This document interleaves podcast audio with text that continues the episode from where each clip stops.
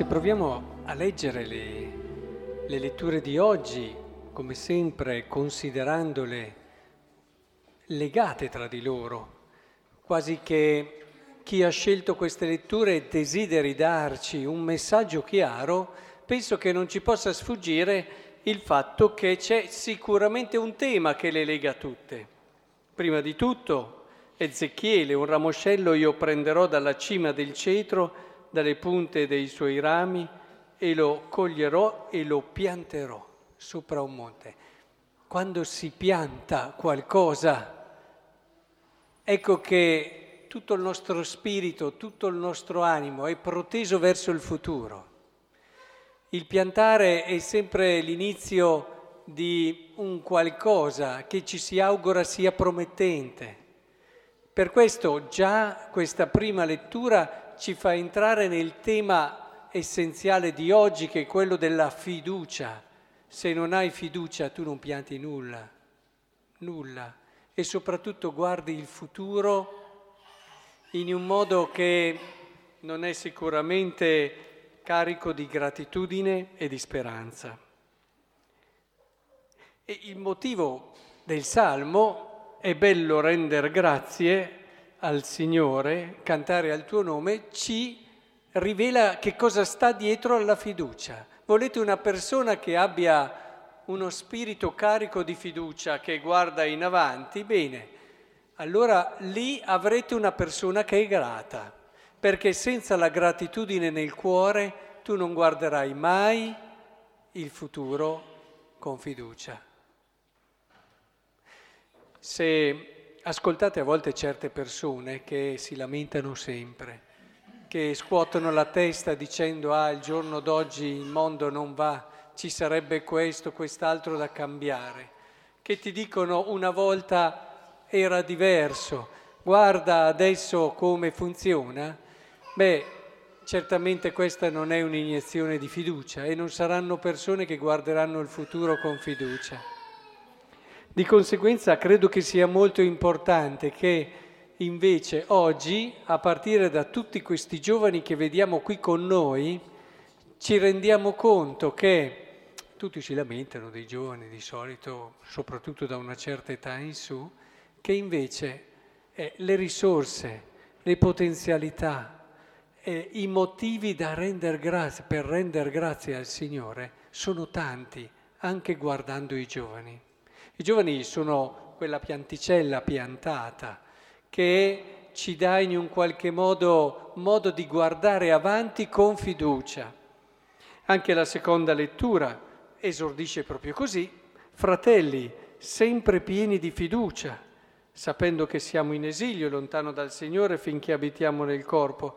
Camminiamo infatti nella fede, non nella visione, siamo pieni di fiducia e preferiamo andare in esilio dal corpo e abitare presso il Signore. Certamente, anche quando si, si, cita in questo caso anche il Tribunale di Cristo, eh, non deve mai venire a meno la fiducia nel Signore. Ma il Vangelo, in modo particolare, ed è qui che ci soffermeremo oggi, sottolinea ancora la fiducia. Ancora c'è un seme un seme che viene piantato. Però qui ci dice una cosa importante che vorrei che tenessimo davvero conto. Si dice, primo esempio che fa Gesù, così è il regno di Dio, come un uomo che getta il seme sul terreno, dorma a veglie di notte e di giorno, il seme germoglia e cresce, come egli stesso non lo sa. Il terreno produce spontaneamente prima lo stelo, poi la spiga, eccetera. Qui dice la tua vita, la tua vita ha già dentro qualcosa di grande. Non sei mica tu a darglielo, tu lo devi scoprire giorno per giorno, devi anche darti da fare parecchio, ma questo tuo darti da fare non ti potrà mai dare quello che c'è già, perché quello ti è stato regalato. Ecco che troviamo il motivo di gratitudine che è alla base della fiducia. Quindi nella vita di ognuno di noi c'è qualcosa di grande di prezioso, qualcosa di vitale. Ce l'abbiamo tutti nella nostra vita, tutti, nessuno è escluso, anche quelli che il mondo vorrebbe vedere come persone tagliate fuori perché poco efficienti, perché non corrispondenti a quello che è uno standard di normalità fissato da quello che è il pensiero comune, anche lì, in ogni realtà, in ogni persona c'è una risorsa, c'è un potenziale di vita infinito. Ed è bello scoprire che davvero la mia vita ha davvero in sé tanto bene e possibilità di bene. Ecco, come si fa con questo seme? Noi dobbiamo darci anche da fare, dobbiamo coltivare, innaffiare, dobbiamo fare tutto quello, ma c'è già dentro, c'è già dentro. Quindi è partendo da questo, da questa consapevolezza che io nelle varie fasi della mia vita devo scoprire la bellezza, la ricchezza, tutto quello che c'è. Dicevo anche oggi agli sposi che ci sono tante fasi nella vita di un matrimonio, ad esempio. E, ma come ci sono tante fasi nella vita di ognuno di noi, ogni fase ha in sé un qualcosa di speciale e la saggezza della vita, sapete qual è? Di scoprire che cosa di bello mi può dare questa fase della mia esistenza.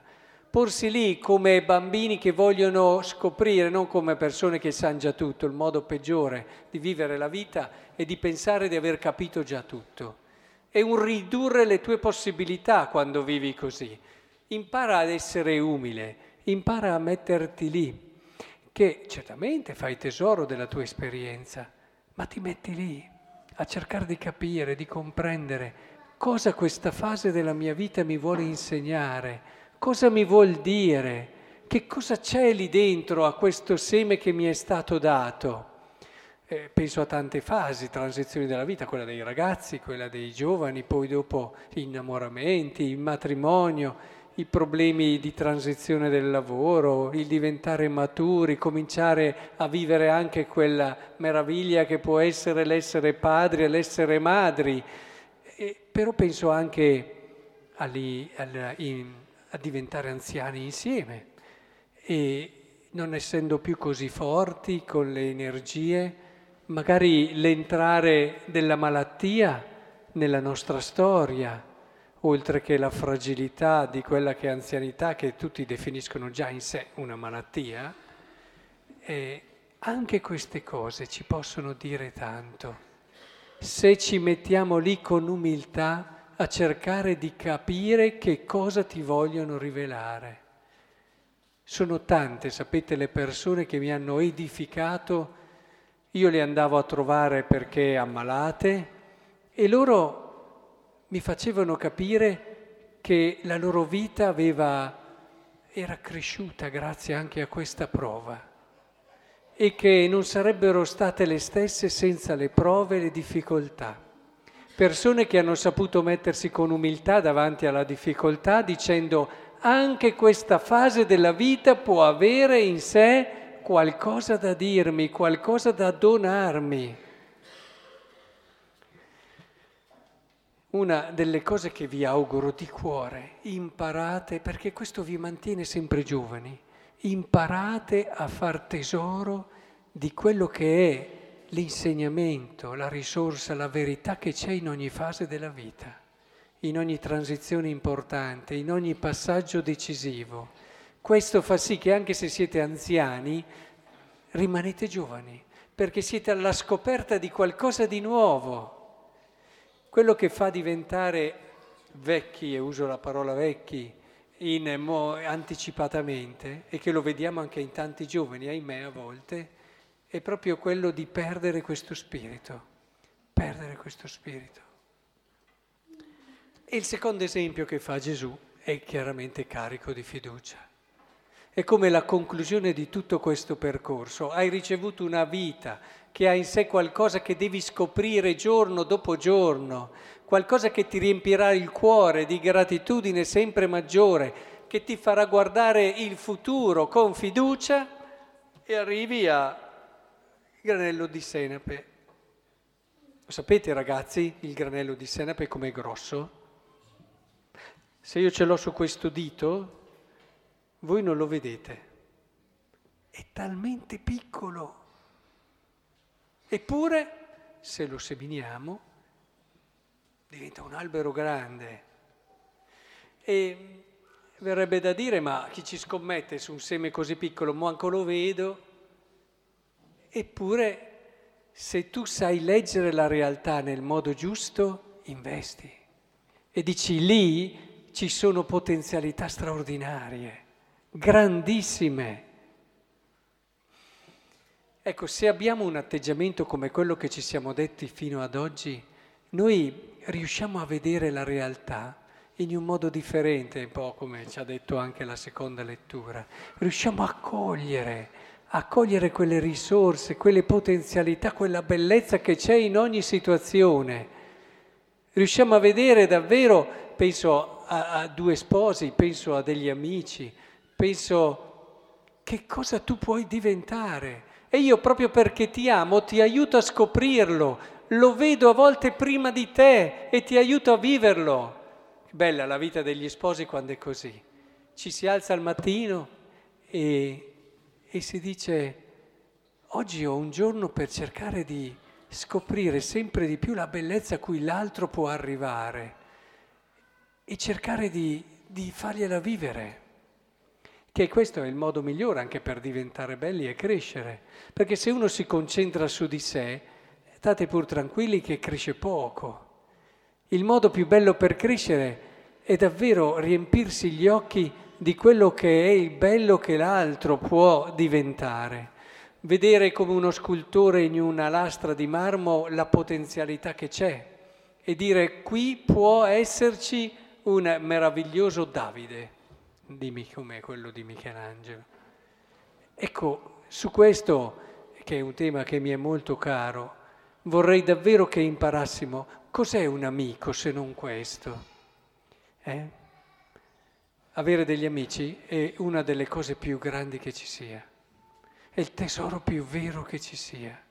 A volte tanti sposi non sono amici, ahimè trascurano, saltano questo passaggio e questo li rende molto più poveri. Loro non se ne rendono conto, ma il vero motore di questo essere, di questa relazione così alta e bella che è il matrimonio, è proprio l'amicizia.